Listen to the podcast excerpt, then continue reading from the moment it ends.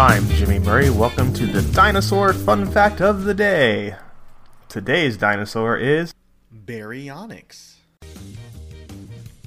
Baryonyx. Anthony. This is the second episode dedicated to Anthony.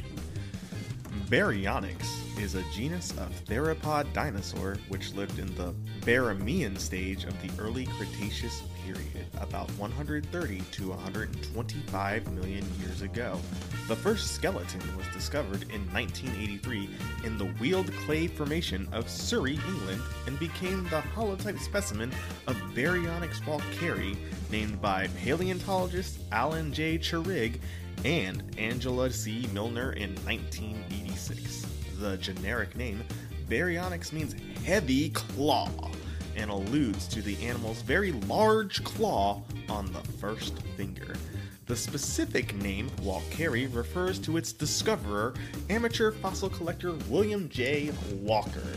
The holotype specimen is one of the most complete theropod skeletons from the United Kingdom and remains the most complete Spinosaurid and its discovery attracted media attention.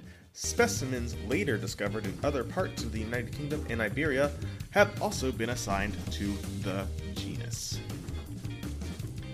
Thanks again for recommending this as a suggestion. This is one of the most fun episodes I've ever recorded. Keep being awesome, everybody. Don't forget to tell your parents to send us their suggestions and yours to at the Jimmy Murray on Twitter. I'm Jimmy Murray. Thanks for listening to the Dinosaur Show on the Kid Friendly Podcast Network. Music by Kevin MacLeod, executive producer Chris Krimitsos.